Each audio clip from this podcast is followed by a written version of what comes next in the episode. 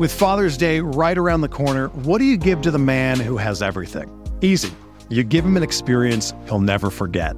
You give him Omaha Steaks because a world class dad deserves a world class steak.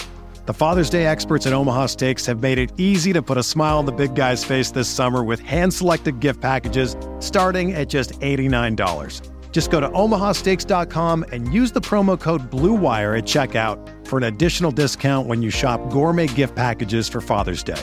With Omaha Steaks, the possibilities are endless. Endless flavor, endless variety, and endless value. Truly, they have perfected more than just steak.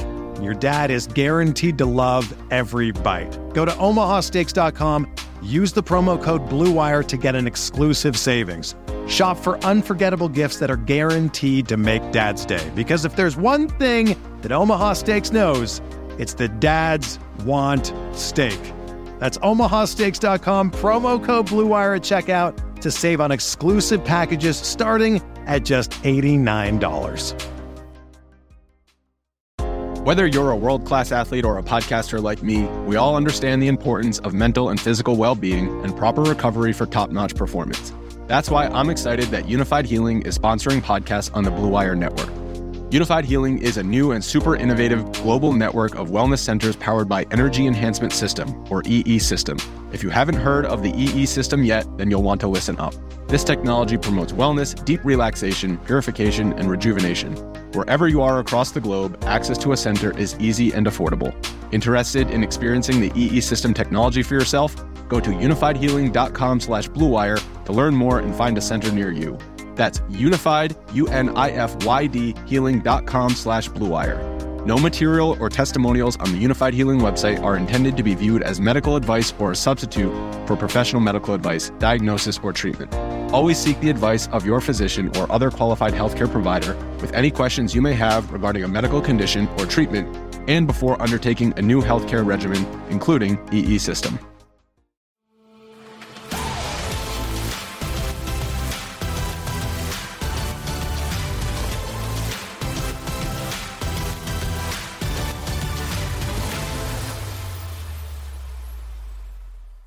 Good morning. Welcome to the Roto Grinders NBA Morning Grind. Happy Friday, everybody. I'm Justin Carlucci here with the Chief. What's up, Will Priester? Nothing much, man. Two times in one day, except everybody will get this uh this feed the next day. Uh excited to come on, man. I think we'll have a few interesting things to talk about. Uh my Charlotte Hornets got the third pick. If anybody from the Charlotte Hornets front office is listening, please don't mess this up uh, if you're just a fan, please hop on board with me and just let the organization know. Please don't mess this up. Top three pick. Uh, we can't miss out on this year's draft. Uh, let's make a good contribution to this organization to get us out of the dungeon. Please, guys, I'm begging you, make a good choice here. Uh, I will send in my resume to the front office if you need my analytical advice uh, at Chief Justice 06 on Twitter. If anybody from the front office is listening, please give me a shout. Yeah, please do. Please do. From the Nick Batums to the getting rid of the Kembas to the Michael Kidd Gilchrist of the world, it's time for a change. Please, everybody, keep my friend Will Priester in their thoughts. There's nothing wrong with Will. He's just a Charlotte fan. So we will be thinking about you. And uh, I get, you know, before we get into the, the DFS talk, who's on like who's out there in college land that that you're interested in? Um, I mean, honestly, I think we've been drafting really safe. I think we just need to go ahead and take LaMelo Ball if he's available at the third pick. I think you just need to take the splash play for once. Quit drafting Frank Kaminsky, a four-year player at Indiana. You know, quit drafting you know, uh, no, the Noah Vonlehs from Indiana. Like, just stop doing it. Just stop. Take the upside play. If it doesn't work, we move on. We've taken the safe route for too long, and none of it's worked out. I mean, thank God we got Kemba Walker, uh, two-time All-Star, face of the franchise. Then we let him walk. Just you know, draft for the upside. And I'm not saying we have to take LaMelo, but let's go for upside.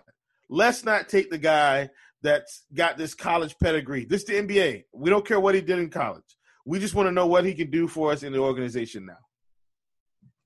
I like it, Will. I like it. We'll see what happens. Was it the Bulls got the first pick? Is that right? Minnesota. Minnesota. Okay. Over there with with uh, Karl-Anthony Towns and D'Angelo Russell. This could get really interesting for the Minnesota Timberwolves if they make the right choice.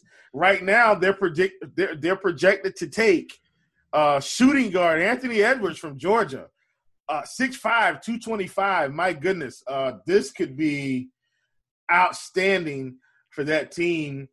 Uh, we've got the Warriors projected to take Obi Toppin right now. Listen, all this is going to change oh, by the boy. time we get there. Golden but if they get Obi and he's and he, I mean, he's basically 6'9", 220. Him and Draymond on the court with Curry, uh, Clay, and uh, and uh, geez, what's the guy's name? Andrew Wiggins uh, could be special. Charlotte, they've got us projected to take James Wiseman. I don't hate James Wiseman. He's 7'1", 235. We don't, take LaMelo, guys. Take the splash play. And I think Wiseman will be fine. But I I think we just need to go for the tremendous upside here. That, that's what I think. Anyway, we're uh I don't want to get into too much draft prediction talk, but anyway, I, I, I, at least wanted to get through those first three picks uh, could could get real interesting, man. so much ball, so much ball going on. I, I, didn't even pay attention to the draft lottery. I'd be lying if I looked. But I pulled it up now. Yeah, Charlotte top three, Chicago four, the most New York Knicks thing possible with the eighth pick. Man, talk about a franchise that, that might need to turn around as as much as Charlotte. You know, just the, the marketing capital of the world you know, and there's been so many rumors of so many players turning of, of down a plane in New York. Like Kevin Durant coming out and saying that you know the Knicks were never good when I was growing up. Why would I want to play with the Knicks? Kind of thing, you know. So yeah. you know the gotta get they gotta get rid of Dolan. But hey, that's like a separate podcast. Maybe we'll talk some draft on some kind of special edition uh, yeah. as we get closer to it. But as for DFS, we had four games on Thursday. Yep. The Bucks laid the hammer down for a majority of the game, and Orlando kind of creeped back in there. But we kind of thought Milwaukee would would get it together, and and they sure did in that one. Any takeaways from the Bucks Magic game? I didn't get a chance to see as much of that one because I was away from home right. uh, while that game was occurring. But what I will say is, I mean, it, it's what I expected. Uh, what I did not expect is for Khris Middleton to lay another clunker. Now, here's what I'm going to say right now. Khris Middleton pulled the wool over eyes the last year and and laid some clunkers in the playoffs as well. Uh, I'm hoping this isn't a thing. We will need Khris Middleton to show up for us the next game, or he's going to be a guy that I'm going to start putting in the category that may not be able to perform as well in the playoffs. Didn't play as well as he should have last year, and now we're struggling in Orlando. Uh, this this does not look good for Khris Middleton and his big contract.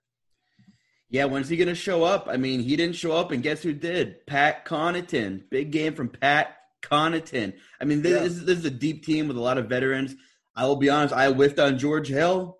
Did not produce. I am shocked he did not produce.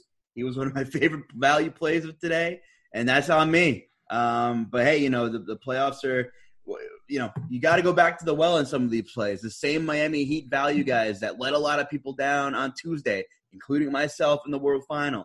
Duncan Robinson and Crowder combined for like 27 points. What did they do today? Went crazy. So, same team, same matchup, but if you like to play for a reason or two, you know, these guys will find ways to produce. So, I don't think a guy like George Hill has done in this series. The problem with Khris Middleton is has he has he been good in the bubble at all? Will uh, not not exactly, and and and you know I'm glad you brought that up, Justin. That leads me to my boy Jordan Collins at Scooter Turf on Twitter. You know, just reached out, man, and wanted me to elaborate just ever so slightly on you know uh, some of my experiences on how do you keep playing guys that are letting you down. Just kind of hopping back on that horse. Well, you know, here's kind of my rule of thumb, and I'm going to use Dennis Schroeder because he's a guy I've kind of been high on in the bubble. Mind you, I'm trying to get ahead of the curve here because Schroeder didn't play in the bubble as much. This is actually his second game in the bubble today. Played a little bit better.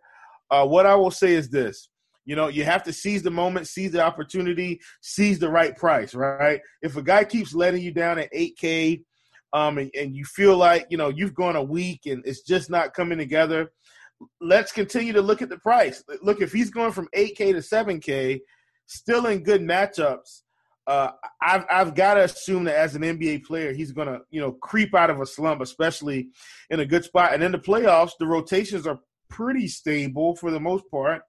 And uh, a guy like Khris Middleton, I'm going to use him as an example. I haven't been high on Khris Middleton, but you know we expect more. He's he's been 7K roughly across both sites. A guy that's got 40 point upside, and a guy that should have stable minutes, series to series. Uh, I think I think you kind of stay the course with guys like that. Now, if we're going to talk about a guy like Alex Caruso, I don't feel the need to continuously play a guy like Alex Caruso. He's a really low floor guy. But a lot of our high floor guys, and Khris Middleton is starting to prove that his floor is getting lower and lower. However, traditionally, he's got a pretty high floor. I think you have to stay the course with those guys and don't let recency bias creep in because we've all been there. You know, we'll play a guy, we'll play a guy, we'll hop off, and then the day you do that, he hits the he hits the game that you're looking for. So SGA. Yeah. So just just stay the course. I mean, if the price is right, you have to keep firing. And here's the other thing too, especially if you're in multi-entry. And I, I hate to hog up so much of the time with this, but no, especially if especially if you're in multi-entry, you have you have recency bias and ownership on your side.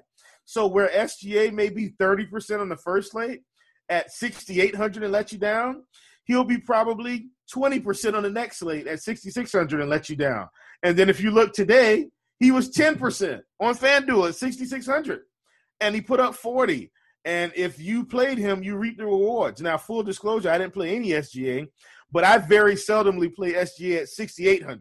He's just a guy X out of my pool most days because because I don't feel like he's got the upside consistently enough for me to warrant taking the chance on him. I also run a very condensed player pool. But as my boy Justin said, SGA is a prime example, and I saw the ownership creep down on him from slate to slate to slate. He ended up at 10% today. I do feel like that was too low. If I knew he was going to be 10%, I probably would have played him. Yeah, good stuff right there, Will. Good stuff. Uh, I, Khris Middleton, man, he's a guy who's pretty much the definition of high floor. You know, at least during the the regular season, he was pretty much all year. When he's priced around that seven K to seventy six range, he's a guy you can just kind of plug in if you're playing in something safe. You know, I I don't know what's going on now. I, I I'm confident he will uh, knock the rust off soon. Whatever it is, I, I don't think this is going to be a long term thing with Khris Middleton. But they paid him. You're right. You know, they could have threw money at, at many different people as one of the main supporting cast of Giannis. So Milwaukee's just built a little bit differently. They don't have a big three. They, Khris Middleton needs to step it up if they want to have a, a, quote unquote big two. I do think Middleton is one of the most underrated players in basketball. Eric Bledsoe's has some health issues. He's not even playing 30 minutes. He hasn't consistently played 30 minutes in probably two years. Um, but it's just a deep team of guys who are who are good pros and really good. Like you know, Brook Lopez is of the world, and you got guys like DiVincenzo who makes big shots. So kind of an odd way to put together a team is it's just more of a, an organic way to do it in this day and age. Everybody goes out and gets their free agents usually. Um, but you know, you're in a market like Milwaukee. For example, you're in a market like Charlotte. You know, until the culture changes. And no offense, well, but nobody really wants to go to that team now. If the Bucks had any cap space, you can line up the people down the block to play with Giannis. Am I right? So Khris Middleton, uh, you know, I'm not too worried about him. You know, I'll go back to them, but uh, it's tough right now. In the series where I really do think Milwaukee's probably going to lay the hammer down the rest of the way, now that the first one's out of the way, the first loss, you know, kind of that hit in the face. But let, us get going. Let's get going. Enough. We got. We could talk for hours about five million different things. Uh, but we're here for Friday's DFS slate and uh, first game of the night, Well, or the day. What do you got over there? Man, Toronto at Brooklyn. Uh, I'm not going to say this game has been a thorn in my side. I've been officially fading Brooklyn players every slate. Uh, don't think I'm going to stop now. I'm looking at these prices on FanDuel. Uh, you know, uh, we've got Tyler Johnson at 4,200. He had a had a floor game or what I would call a ceiling game for him at this price. Uh, put up 20 fantasy points. I don't think he's going to go much further past 20. He's getting the X button. I keep looking at my boy Caris LeVert, and and look, while Caris keeps putting up 40, 43 to 41, he's playing big minutes.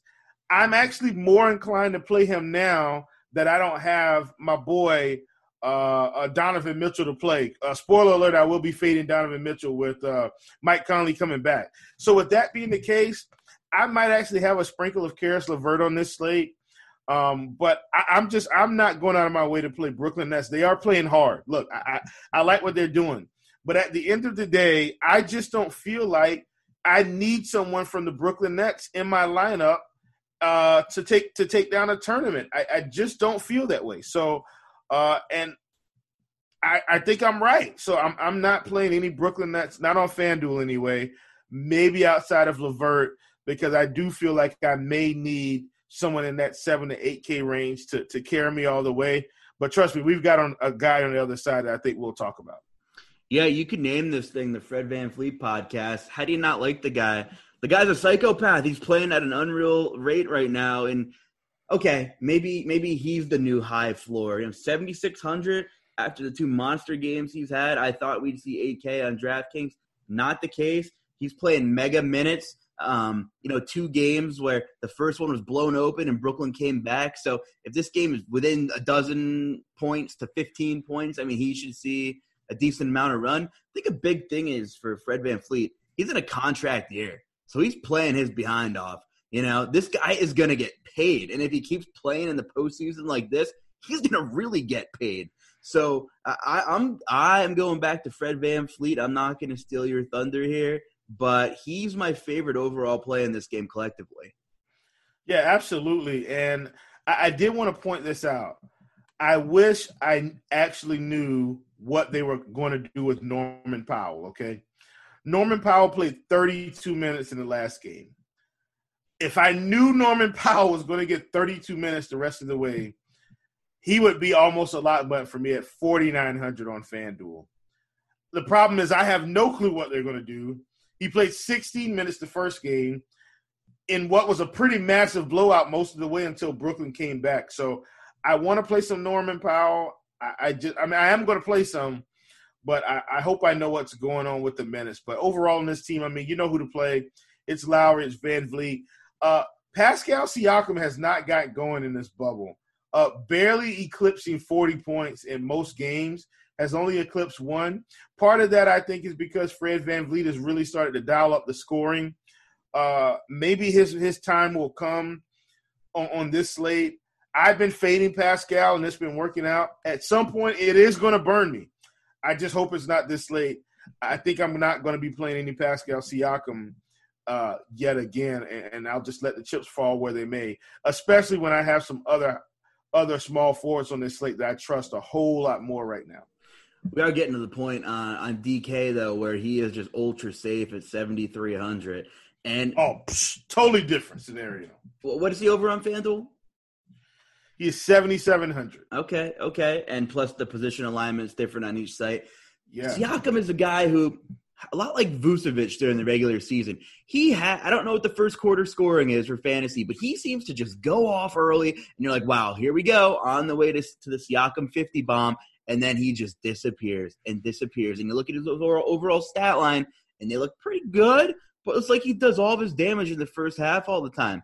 Uh, maybe they just have more confidence closing with the lat with, with, you know with one of the most underrated backcourts in the league. I don't think you know people talk about Portland and rightfully so, and of course the Splash Brothers when they're healthy. But how about VanVleet and Lowry, guys? I mean, they, they are just so ultra consistent and ultra competitors. A little undersized at the one and the two, but they've shown that they can get it done regardless, Siakam 7,300. I mean, he is he's right there and he's sniffing six times value one of these games. You know, all he needs is is a couple extra points here, and he's going to get it, especially if the game's close. Not saying it's going to be on Friday, but 7,300. You know, he is uh, maybe my second favorite option in this game overall. Uh, what, a big thing in this game, though, Chief, you know, we got to bring up Joe Harris left the bubble, and he's been absolutely smashing.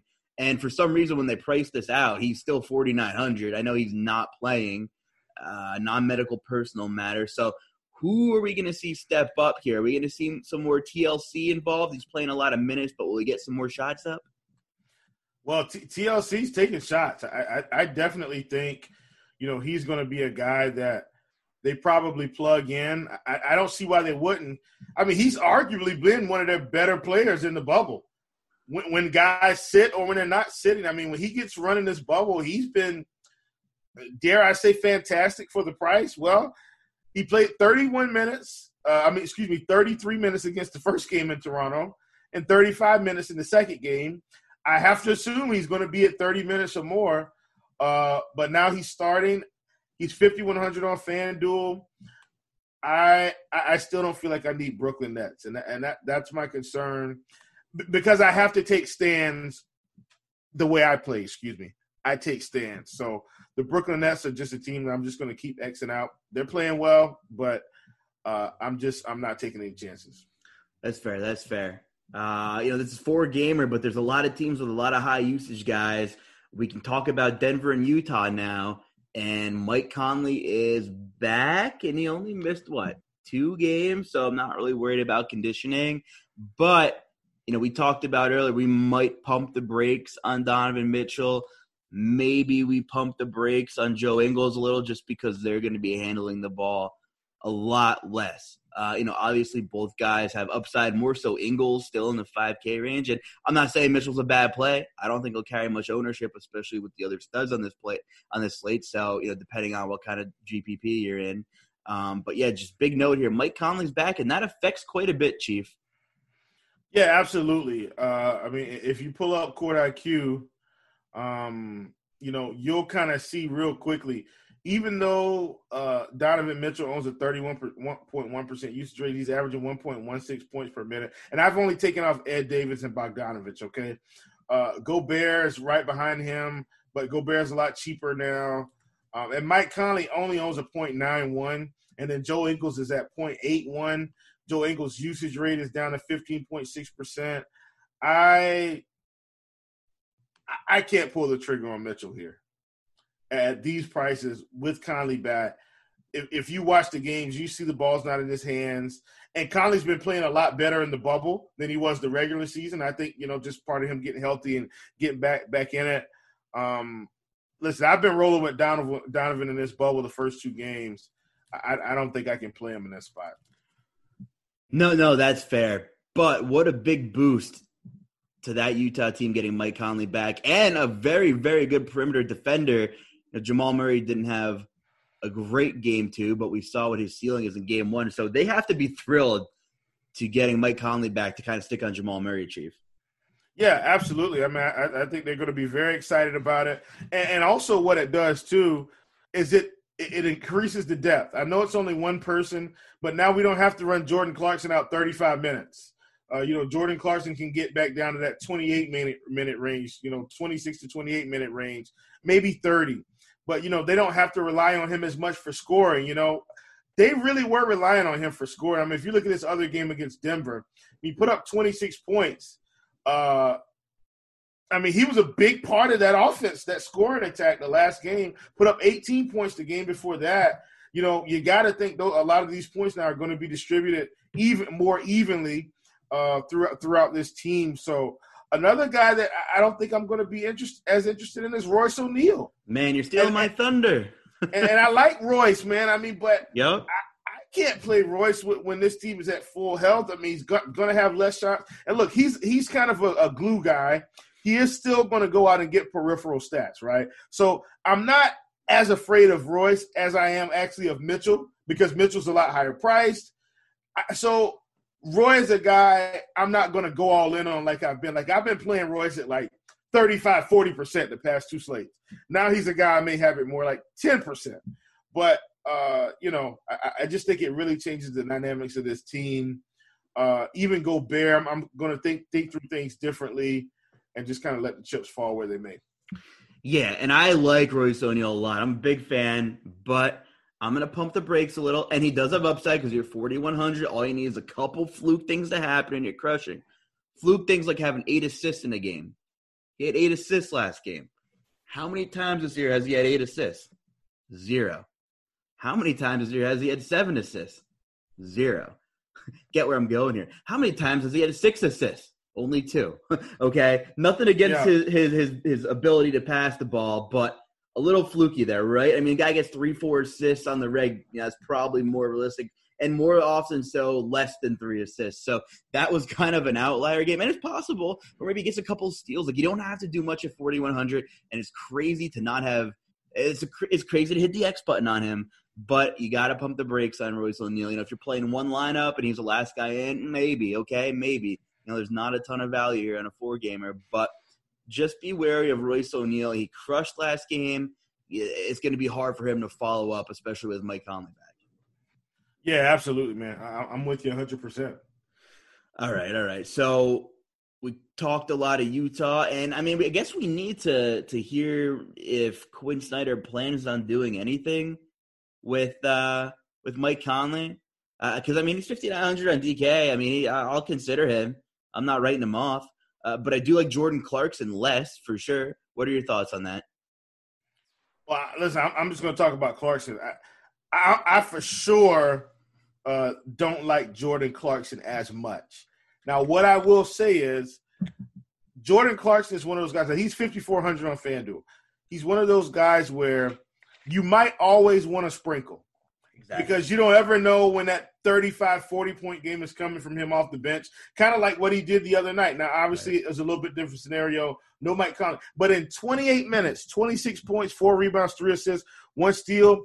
Ironically no turnovers that game. Put up 38 fanduel points. And i mean listen if if, if jordan Clark, if you're going to get 38 fanduel points at 5400 i think you'd accept that every day of the week. No questions asked. If we told you that's what it was going to be before the slate started um, so I will have a sprinkle, but I'm, I'm not. And I was a lot higher on Jordan Clarkson with with him out. You know, in terms of my exposure. Uh, but yeah, definitely going to be limiting him uh, now that Conley's back. No, a sprinkle is fair, fair, and it's a situational price thing. You know, Mike Conley's back; he's fifty five hundred. If Mike Conley's back and he's forty five hundred, you know, you're going more, right? For sure. Exactly. There's kind of a typically scoring dependent kind of player who averages like between fifteen and seventeen points per game, and you know, you don't know if he's going to get those peripherals. That's always a big question mark with him. So definitely, you know, think about that before you hit the, you know, before you hit the Jordan Clarkson button tomorrow. Mike Conley's back. We got to get some reports on what they what they plan on doing with him. Uh, you want to get over to the Denver side of things? Yeah, let's get it, man. Listen, one of my favorite guys from Denver right now is going to be Nikola Jokic across Yep. both sites. Uh, listen, and, I love what FanDuel has done here. Let me give you these stats real quick. Nikola Jokic, uh, first game against Utah, this is the overtime game 29 points, 10 rebounds, three assists, one block, two steals, four turnovers, 50 FanDuel points. Next game, 31 minutes, 28 points, 11 rebounds, six assists, two turnovers, 48 fantasy points. Let's look at Joel Embiid. This is just to prove a point. Haven't got to that game yet. First game against Boston, 37 minutes, 26 points, 16 rebounds, one assist, one block, two steals, five turnovers, 50 fantasy points. Second game against Boston, 34 minutes, 34 points, 10 rebounds, three assists, one block, two turnovers, 51 fantasy points. Ladies and gentlemen, Joel Embiid is 10 1. Nikola Jokic is 9,400. That is a huge pricing discrepancy for two guys that are putting up similar fantasy outputs all over Nikola Jokic on this slate. Obviously, I'm not hitting the lock button on FanDuel because I, I hate locking center, but I would be really close on this slate when Joel Embiid is priced up and Nikola Jokic has pretty much dropped down in price when he was 9,600 just a, just a uh, game ago, but now he's priced down. Doesn't make much sense to me in the algorithm. Nikola Jokic, my favorite play from Denver on this slate. I'm with you, Will. I've talked about Jokic on every playoff podcast or video or whatever I've done for Roto Grinder so far because Mike Malone will run him into the ground in the playoffs. 16 career playoff games, averaging 39 and a half minutes per game, 25 points per game, 12.7 rebounds, and almost eight assists. Are you kidding me? And a steal, and almost a block. What more do you want? What more do you want at not even 10K? I, I, I don't know what else to tell you guys. He look those playoff numbers are scary. They're almost like Yeah. historically scary, right? And it's not like Yeah. a five game clip. It's 16 games. It's, Exactly. it's laughable. Sign me up, man. I'm in on Jokic. The guy's a beast. He plays well against Gobert also. Yeah, exactly. And I mean, listen, we're talking about you know guys we want to go back to the well on. Oh man, Michael Porter Jr. If you went back to the well the other day, you were rewarded 38 fantasy points in 32 minutes, uh, 28.6 rebounds, one block, no turnovers. Uh, you know, and I'm not sure how Mike Malone is going to handle him, but even in the game where they sat him, he still played 31 minutes. Looks like the minutes are around 30 to me. The question is, do you think he's going to hit the scoring numbers? Because he is going to get rebounds, not going to get a lot of assists. That's who Michael Porter is. When I look through this game log, I see scoring, I see rebounds. I don't see a lot of assists. So you've got to hope that he can get 20 to 25 real points and probably six to eight rebounds. That's what you have to look for and, and pray that he gets one or two assists and a block or a steal, and that will get you home. Uh, but I, I, still think I don't think you need to be uh, uh, dialing back your Michael Porter shares. I think you need to keep those, uh, especially when the price isn't creeping up. Uh, Monte Morris was a really, really, really heavily owned value play on the slate the last time because I think that the, his fantasy performance from the game before. But I don't mind playing him as long as his price is going to be below 4K on FanDuel. So he is a value point guard uh, that we can look at here. Yeah, I agree, and I think it kind of depends on what Jamal Murray you're getting. Are you going to get the guy that's streaky and, and getting his with that high usage. And if a couple shots go in, he's, he's going to keep chucking. If not, you know, especially maybe with Mike Conley back, maybe he's a little more passive. And uh, Royce O'Neale is a good defender. You know, Joe Ingles is not. Those are probably the two guys that'll probably switch on and off him for, for much of the game. And I like going to Michael Porter. He's 6,700. I do not mind that at all. We've been on Michael Porter since uh, since we've been doing podcasts together. And you're allowed a bad game or two, right? But man, did he really prove his worth in the bubble without Gary Harris, without Will Barton. How scary would this Nuggets team be? I know they'd probably have to figure out their identity with all these personalities and all all these guys and only one basketball to go around. But could you imagine them at full health right now? They would be one bad team. Well, honestly, I, I think Mike Malone has the formula, and I think the formula is this. I think Jamal Murray is going to start. I think Gary Harris is probably going to start. I think MPJ is going to start at the three. I think they'll either start uh, a Millsap or Grant at the four, and I think they'll start Jokic at the five. Yeah. I think they will send Will Barton back to the bench as the six man again. And that might help Will Barton because his production will probably go through the roof when he's the guy. Uh, so, you know, Will Barton started a lot this year. I don't I don't think they can send Michael Porter Jr. to a six man role. If they did that, I'd love him even more. But I, I think Barton becomes the de facto six man. I think he can be a you know a Lou Williams type, a Dennis Schroeder type, Agreed. you know, a guy that comes off the bench and just burns you, and and you don't see the offensive drop off. I think that's the formula for this team, and if that comes to fruition, they will be dangerous he is, you know, if you watch playoff ball, you hear the commentators talk about energy guys, Montrezl Harrell, uh, Gabriel on Portland now getting thrown in there. Will Barton is an energy guy. He's going vertical. He's going to the cup. The ball's going up, and he's the perfect injection of life if your first unit needs that, you know, early on in the ball game. So, and I think he prefers that. Guys have made careers coming off as a six man uh, that should be could be starting on every other team in the league. Lou Williams, you know, Jamal Crawford for 20 years, guys like that. Um, Will Barton, I, I like that. I, you know, you can't ask for a better six man, and there's maybe one or two, you know, arguably better six mans in the league, and maybe Will Barton is in that discussion as well. So we'll see what happens when they're fully healthy. We got two more games on the slate tonight, Chief. But before we get to the Sixers in Boston, get on over there to your app store, download DraftKings, promo code GRIND, G R IND. The season is winding down. It continues to do so, but there are plenty of loaded prize pools on DraftKings. GRIND is the promo code, and we're all here at Roto Grinders to help you out along the way. Check out our premium tools. You are missing out if you're not. Now that I got that out of the way, Philly and Boston. I mean, I'm not going to talk about how I feel as a Sixers fan I'm putting all all of my emotions beside me. I will say that I hope it's quick. I hope it's painless, and I hope Brett Brown, Brett Brown, and Elton Elton Brand grab one last cheesesteak from Jim's and they're on the next train out of Philly. No offense, and I love Elton Brand as a player, but it's just not working out. Anyway, we have a game to talk about, 6:30 on Friday, and hey, Jayson Tatum is, you know, Kemba Walker said it. He's a superstar. Talk to me about Jayson Tatum, Will. Listen, I first of all, I've been watching these games because obviously they've been a little bit more in the evening, so you know the kids aren't are a little bit more calm, not really watching, you know, Frozen or uh, you know all the Disney Plus movies Frozen. or non Disney Plus movies. Uh, we just watched Dumbo the other day. That was good. Uh, okay, we got a new uh, child Disney movie segment. Uh, Secret Pets of Life 2 is a big one in my household over oh, here. Oh, man, yeah. Uh, listen, Z- we can talk about this for days. Yeah. So, oh yeah, Zootopia. That's that's actually one of my favorites to watch with them. Uh, but yeah, so here's what I'm saying. To get to get back on track here, Jayson Tatum, as I've watched these games, you know, develop he really looks unstoppable out there in this particular series. And I want to stress that this particular series, Jayson Tatum looks unstoppable. And I don't think you'd know that through the box score. You'd have to be watching the game. Guys, I mean, they're running plays for him. He's in the post. He's shooting the side step three pointer. He's getting to the line. He's hitting the mid range. He's hitting the floater. He's pretty much doing whatever he wants.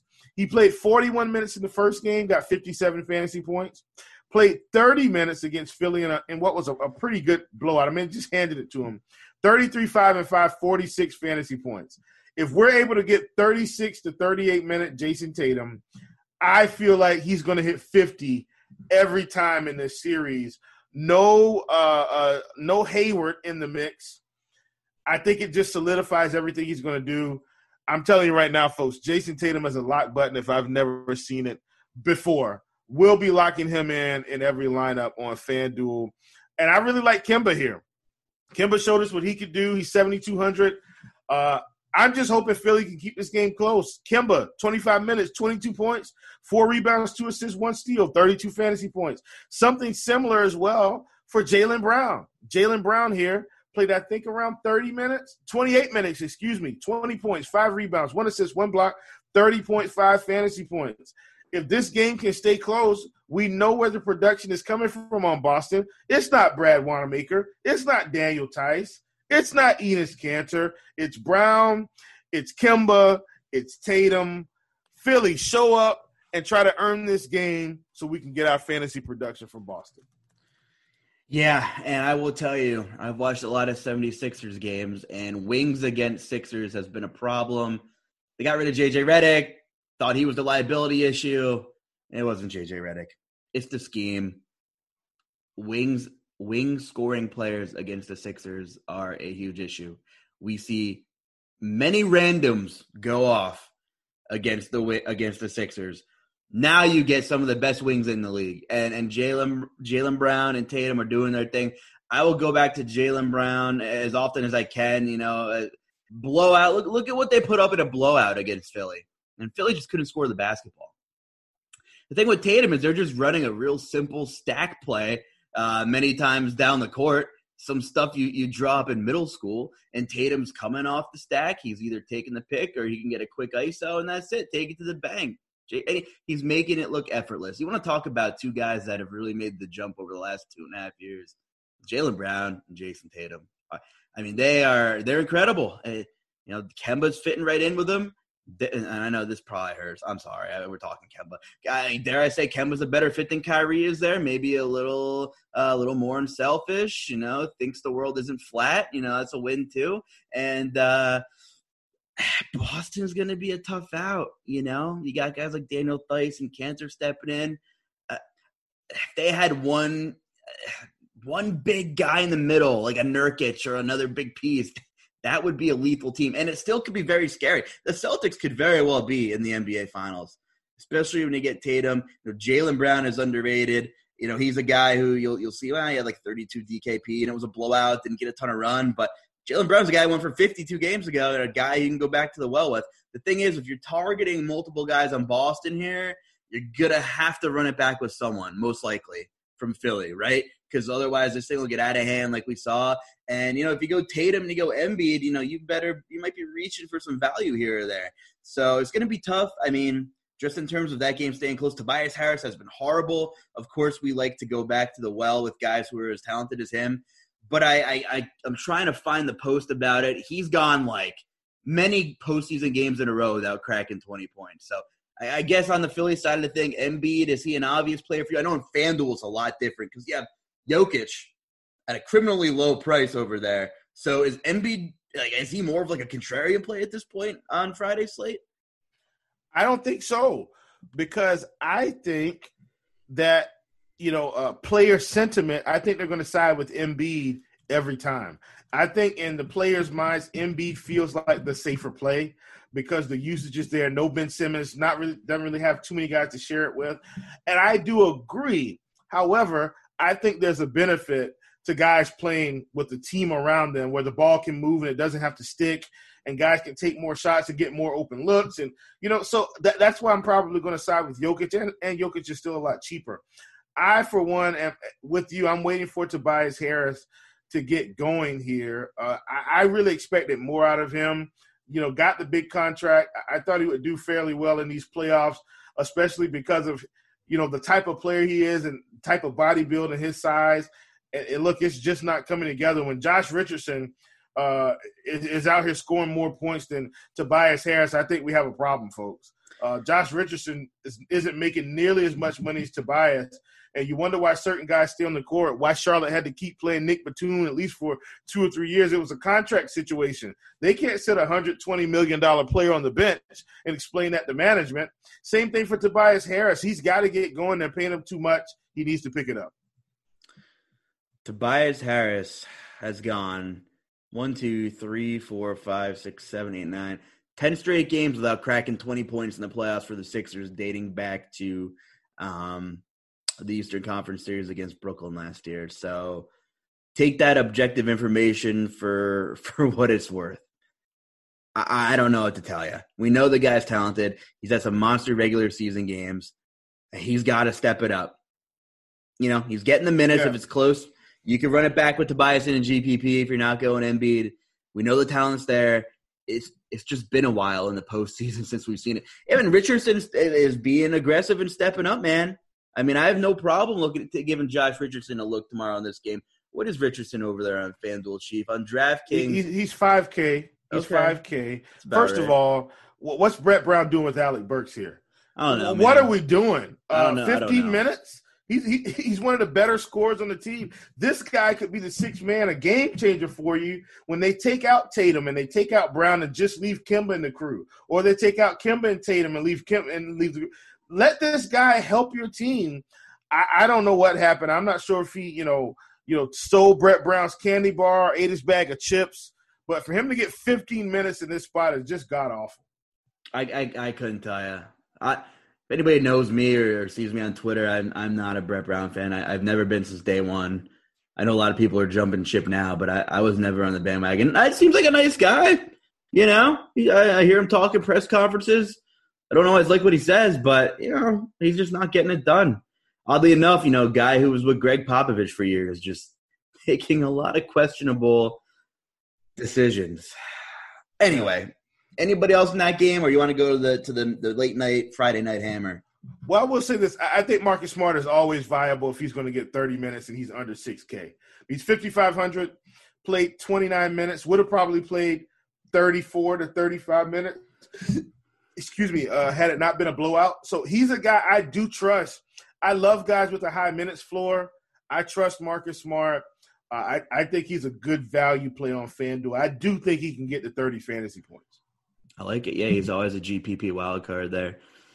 Clippers Dallas Chief Friday night main event.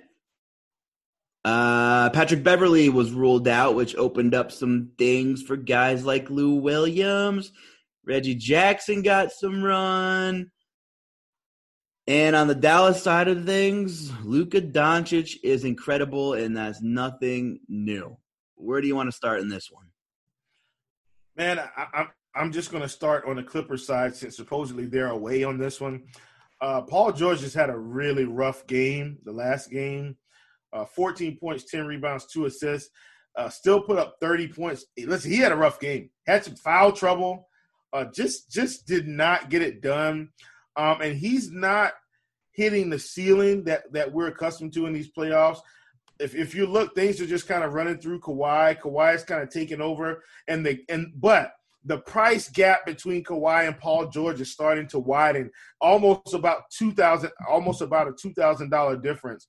The way I feel about this scenario is Paul George could easily go out and drop 35 real points in this game. Uh, and if he gets some rebounds and assists, he's going over 40 easily. Uh, I, I, think now is the time to buy on Paul George while he's at 7,900. If we happen to get some Patrick Beverley missing again, we saw what Lou Williams was able to do in 31 minutes 23 points, four rebounds, seven assists. This is kind of what we were looking for. Under 6K, we've got him at 5,600 on FanDuel. I think this is a great price for him. You know, we talked about Reggie Jackson getting a little bit of run here. By a little bit, I do mean 26 minutes. Didn't do as much as we had hoped. I, I really wish Reggie would.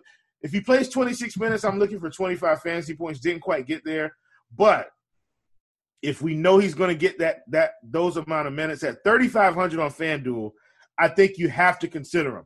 I, I, think he's in the discussion. This center situation in for the Clippers now is just god awful. Uh, you have to fade these guys. I don't think you can play Harrell or Zubac uh, until they get going. Surprisingly, last thing, Marcus Morris has probably been the the best player, you know, or one of the best players on this team in the bubble so far, playing really consistently. And I'm not just talking about fantasy; like you have to watch the game to to see what I'm saying. But trying to play really good defense, hitting open shots, getting rebounds. Uh, he did have four steals in the uh, uh, the first game. He's not going to do that every game, but I, I like what I'm seeing out of Marcus Morris in real life basketball, and it's actually translating to fantasy. If he's going to hit open shots and get rebounds, he's a guy we'll continue to trust at 5100. Yeah, and the big story is the Clippers are actually like bottom third in the league in defending the pick and roll.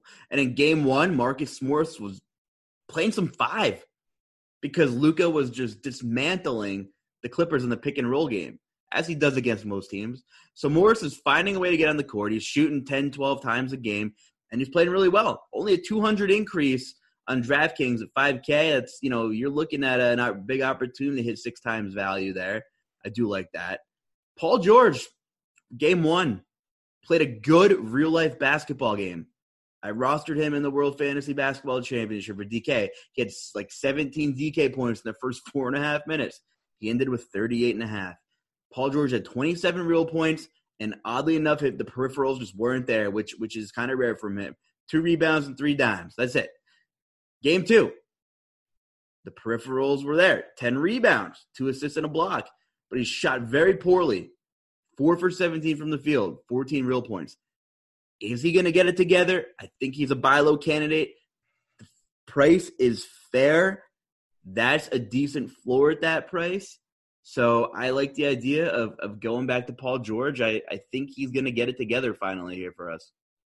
Yeah, that's what I'm saying, man. Buy low. Look, and, and, and the thing on FanDuel is, I think, and, and, when I say I feel like you have to make a decision, what I'm saying is how high are you going to go? Because you have to feel like Fred VanVleet may get more ownership than Paul George on this slate with how he's been playing. I, I'm, I'm not saying it's a complete mistake because Fred VanVleet's been hot, but if you're telling me Paul George and Fred VanVleet are the same price – I'm going to side with Paul George 10 times out of 10. Uh, so, you know, this may be a slate where I, I get real good in the mid range and I play some Paul George and, and, VanVleet together or something like that. But uh, I just, I, I, think we need to kind of turn our minds and say, hey, now might be a time to buy Paul George. I really like how you broke it down. If the peripherals and scoring come together, like I said, I think he's this candidate to score 35 real points at some point. And if he does that, uh, he's going to be well on his way at 7,900. I, I really like him here. Yeah, no shame in playing Fred and Paul together. Uh, it's hard to pass up Fred 76 on DK. We'll see. Another guy who seems very safe, especially with Beverley out, is Lou Williams, 5,600. Uh, first game played 30, 31 minutes, excuse me, shot the ball 10 times, uh, 14 real points for 27.25 DKP. I mean, you could live with that. Uh, you know, it's not going to crush you. Uh, he went off game two, 39 DraftKings points, seven assists, four rebounds. Was very much so more involved in that offense. Um, and you know, maybe you know some guys are stealing more shots from Paul George in the past. He, you know, a guy who shoot 20 plus times in a game, but you got Lou Williams playing more now. You got Marcus Morris more involved, the guy who also likes to get his, and um, a guy who who's Marcus Morris is matched up against Luka, so he's got to be a little aggressive and try to maybe get Luka in foul trouble, um, or uh, you know try to wear him down a little bit. So a lot of Clippers are in play. You know, Dallas guys are in play here. Luka, how good is this kid, Chief? Luka, Luka, Luka. In 28 minutes, 50 DKP last game. Scoring is not the problem. You know, the this pick and roll game, they the Clippers really haven't found an answer. I don't know if there is an answer in defending Luka Doncic. There, there might not be. There might not be. Um, so Luka obviously is, is maybe has the highest ceiling on the slate, in my opinion. Um, and I think it's worth noting is Rick Carlisle just playing head games, getting Boban in there. My man scored 25 DraftKings points in 10 minutes in game two. Yeah, man, he's trying to make up for all the DFS hearts he's broken along the way this season. Uh, please don't don't let him psych you out. I, I, would not be playing Boban. He could easily play two minutes. Uh, and also, you know, Chris, I, I don't know what's going on with Chris Kristaps. I know they're saying he got he's got this heel thing, and uh, but I, I think he's going to be fine. He played 36 minutes. 23.7 rebounds. He's now 8,500. I do feel like Chris Kristaps is another buy low candidate on FanDuel. I know I talked about locking in Jayson Tatum, and that's purely from me watching the game, understanding that Jayson Tatum looks like a man amongst boys in this series. However, Kristaps Porzingis at this price still feels like an incredibly good play here you know, and I, I keep talking about price differences. We're at a two thousand dollar difference between Luka and Porzingis, and while Luka does have more upside game to game, I still feel like from what we've seen in the bubble, Porzingis has equal upside if he gets going and can stay out of foul trouble. I, I think this is another semi buy low candidate. Kristaps Porzingis is a guy that I like. Uh, and I, and I think you know where the production is coming from on this team. It's coming from those two guys if you stick with those two guys, you're going to turn out fine. Tim Hardaway Jr. 5,300 on FanDuel. I think he's just a guy you kind of plug in as a last piece or get light exposure. Playing massive minutes. I love guys playing minutes. So I think you always get exposure to a guy like this when he's going to be playing 35 to 38 minutes. Value wise, I like Seth Curry at 3,900. Not sure what his ceiling is, but uh, you know, as a guy that averages 25 and a half points per game, he's seen on average about 28 minutes over the first two. So I think yeah, there's some decent value options. GPP value on the Dallas side. Of course, you got a cheap Maxi Kleber, although he's very very volatile. Now, Trey Burke did all of his damage in 18 minutes, seven for 11 from the floor. I don't know. He, he was I don't know. He picked up five fouls. I didn't get back to look at the game flow. I don't remember where he picked them up. Maybe he would have saw more run. Um, but if I'm looking for any value on the Dallas side of the ball, you have your options. Of course, Finney Smith is always cheap, but always super volatile as well. So if I'm picking one, I'm picking Seth Curry on the Dallas side. Yeah, man, that's about where I'm at. I'm kind of sticking with the main guys, and and I'm going to roll it from there. All right, let's get to it, the good stuff, the GPP food of the day. And I couldn't really think of anything, but I live in the middle of nowhere, Pennsylvania, and there are some crazy, weird recipes and creations in towns with populations of like 50 people that you might, you know, are kind of in the middle of nowhere and might be scary to go to late at night because you're literally with no cell phone service kind of thing. So no one in the world knows about these these wonderful creations here in Pennsylvania. But so I was going to ask you, Chief, is there anything in Charleston that is like very local that maybe a lot of people that haven't visited or, or locals might not know about it? Yeah, man. Uh, you know, we've got something here, and it's not a weird food. It, it is delicious. It is delectable. It's called the Low Country Boil. Uh, if you haven't had this Low Country Boil, here's what's in it. You've got uh, either you cut you up your potatoes, so either rustic, uh, your traditional Idaho, or you know red potatoes, however you want to do it. You cut those up. You've got shrimp in it there's sausage in it. And by sausage, there's a brand called Roger Wood sausage, which is more of a lumberjack sausage. That's what's going to be in there. Uh, and you're also going to have your crab legs in there as well, or regular crabs. Okay, listen, you're gonna season this thing with Old Bay seasoning. Maybe you get you some Tony Chachere's as well. Maybe you put your, you know, uh, cut you up an onion and get that thing in there. Low country boil. Some people do a garlic version of the low country boil and a garlic sauce. My goodness, uh, my taste buds. I'm salivating right now at the thought of getting a pan of this. Uh, really good stuff. Something that's here local to the area. I learned how to make it when I was a kid from my uncle. And, uh, you know, it's just something that gets passed down from generation to generation. Low country boil, people. Uh, get you some. If you haven't had it, look up a recipe online. You can do it at home. Really good stuff. Yeah, and tweet us out. What are some local foods near you that we don't know about? We, we want to hear what you have to say. I don't know if there's any unwritten rules of, of burgers and combinations, and I was very suspect to this when I when I ordered this and and ate this for the first time. But there's a place in the middle in the heart of Schuylkill County, Pennsylvania. I don't know if there's anyone out there in DFS NBA land that has been in Schuylkill County, Pennsylvania, but I I live I, I I lived in the area for a while, and there's a place called Tony's Lunch that takes cash only. There are places that take cash only, and they happen to be in the middle of nowhere, Pennsylvania. And a screamer was invented there. And what a screamer is, hamburger, like a burger. I don't think it's like grilled in the barbecue, more like kind of like a burger you get at a fair, you know, something like that. You know, that's kind of its own niche as a as a burger. Put some raw onions on that thing, some spicy chili sauce, right? So you get a kick on it. Cheese is optional, right? So here you got this burger with some spice on it. Here, here's the the out of left field thing about a screamer. You put fluff on it. Yeah, the marshmallow spread. And I was like, you gotta be kidding me. But I pull up to Tony's lunch a couple years ago, and this place is only open on the weekends, two days or a couple days a week from like seven o'clock to one in the morning. And it was packed. I, we, I had to wait in line. And the, that is the weirdest combination of food I ever heard of. And the f- combination of the of the marshmallow fluff spread and the and like the spicy chili, it, I had to order another one. I could not believe I even ate it, let alone loved it.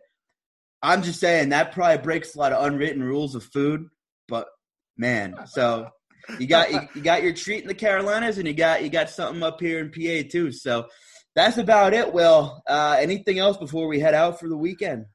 Man, get your hands on a screamer, people. Pull out the marshmallow cream, pull out the raw onions. Let's get it on a burger. Uh, gotta love the screamer. I might be screaming if Luka goes for 75 tomorrow. We'll see. But yeah, that's about it. Stay tuned to Roto Grinders. We got you covered. You know, always some good content no matter what day of the week it is. For Will Priester and the rest of the crew at Roto Grinders, I'm Justin Carlucci. Have a great weekend and good luck.